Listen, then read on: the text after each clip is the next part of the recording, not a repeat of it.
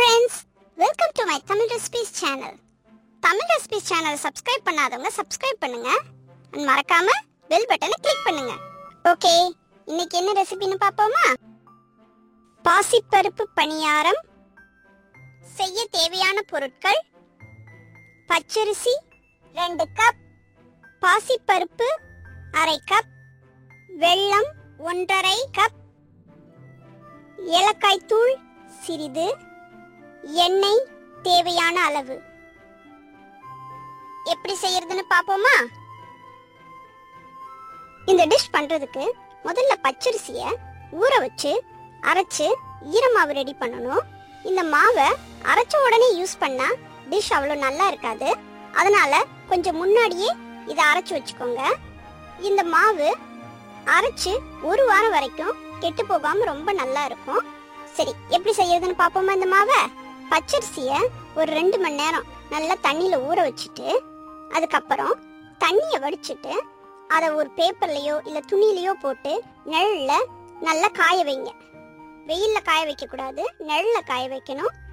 காஞ்சதும் மிஷின்ல கொடுத்து நல்ல மாவை அரைச்சிக்கோங்க. அரைச்ச மாவை சல்லடையில ஒரு தடவையும் ரவா சல்லடை ஓட்டை கொஞ்சம் பெருசா இருக்கும். அந்த சல்லடையில ரெண்டு தடவையும் நல்லா சலிச்சு எடுத்துக்கோங்க. அதுக்கப்புறம் பாசிப்பருப்பை ஒரு பாத்திரத்தில் போட்டு வேக வைங்க. இன்னொரு பாத்திரத்தில் வெள்ளத்தை தட்டி போட்டு தண்ணியை ஊற்றி நல்லா மிக்ஸ் பண்ணி அது நல்லா கரைஞ்சதும் அதை டேர்ட்டெல்லாம் எல்லாம் வடிகட்டி எடுத்துடுங்க.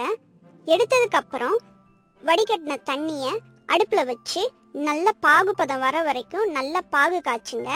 பாகுபதம் வந்ததும் அந்த பாகை அரிசி மாவில் சேர்த்துருங்க. அப்புறம் வேக வச்ச பாசிப்பருப்பையும் அரிசி மாவில் சேர்த்துருங்க. அரிசி மாவு வெள்ளைப்பாகு பாசிப்பருப்பு எல்லாத்தையும் சேர்த்து ஒன்று நல்லா மிக்ஸ் பண்ணிக்கோங்க. நல்லா மிக்ஸ் ஆனதும் அதில் ஏலக்காய் பவுடரையும் சேர்த்து மிக்ஸ் பண்ணி பணியார மாவு தோசை மாவு பதத்துக்கு வர்ற மாதிரி கரைச்சி வச்சுக்கோங்க. அப்புறம் ஒரு பேன்ல டீப் ஃப்ரை பண்றதுக்கு தேவையான அளவு எண்ணெய் ஊத்தி காஞ்சதும் நல்ல வாயகன்ற வட்ட கரண்டிய வச்சு ஒண்ணு ஒண்ணா அதுல ஊத்துங்க. பணியார வெந்து மேல வந்ததும் இன்னொரு பக்கம் திருப்பி போட்டு நல்ல கோல்டன் ப்ரௌனுக்கு வந்ததும் அதை எடுத்துடுங்க. இதுதான் பாசிப்பருப்பு பணியாரம். செஞ்சு பாருங்க. கண்டிப்பா எங்க கூட அது எப்படி இருந்ததுன்னு ஷேர் பண்ணுங்க. இந்த ரெசிபி உங்களுக்கு பிடிச்சிருக்கும்னு நம்புறேன். பாய் சொல்றதுக்கு முன்னாடி நம்ம தோஸ்து உங்களுக்கு ஒரு கிச்சன் டிப் சொல்றதுக்கு தயாரா இருக்கிறாரு. கேக்குறீங்களா? எல்லாருக்கும் வணக்கம். தீக்காயம் பட்டா அதோட வடு நமக்கு ரொம்ப வருஷத்துக்கு இருக்கும். அது போறதுக்கு நம்ம வேப்பம் பட்டையை இடிச்சு கஷாயமா காய்ச்சி அது நல்லா ஆறுனதுக்கு அப்புறம் ஒரு பாட்டில ஊத்தி வச்சுக்கோங்க. அதை யூஸ் பண்றதுக்கு முன்னாடி நல்லா குலுக்கிட்டு தீப்புண் வடு இருக்கிற இடத்து மேல அதை தடவிக்கிட்டே வந்தீங்கன்னா தீப்புண் வடு போறதுக்கு அது ஹெல்ப் பண்ணும்.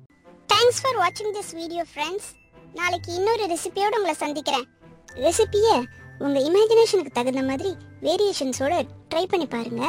அதோட ஃபோட்டோஸ் அண்ட் வீடியோஸை சேனலோட ஃபேஸ்புக் பேஜில் கண்டிப்பாக ஷேர் பண்ணுங்கள் அப்புறம் ஒரு முக்கியமான விஷயம் ஃப்ரெண்ட்ஸ் தமிழ் ரெசிபிஸ் சேனலை சப்ஸ்கிரைப் பண்ணாதவங்க சப்ஸ்கிரைப் பண்ணுங்க. and மறக்காம பெல் பட்டனை கிளிக் பண்ணுங்க. சரியா? Okay bye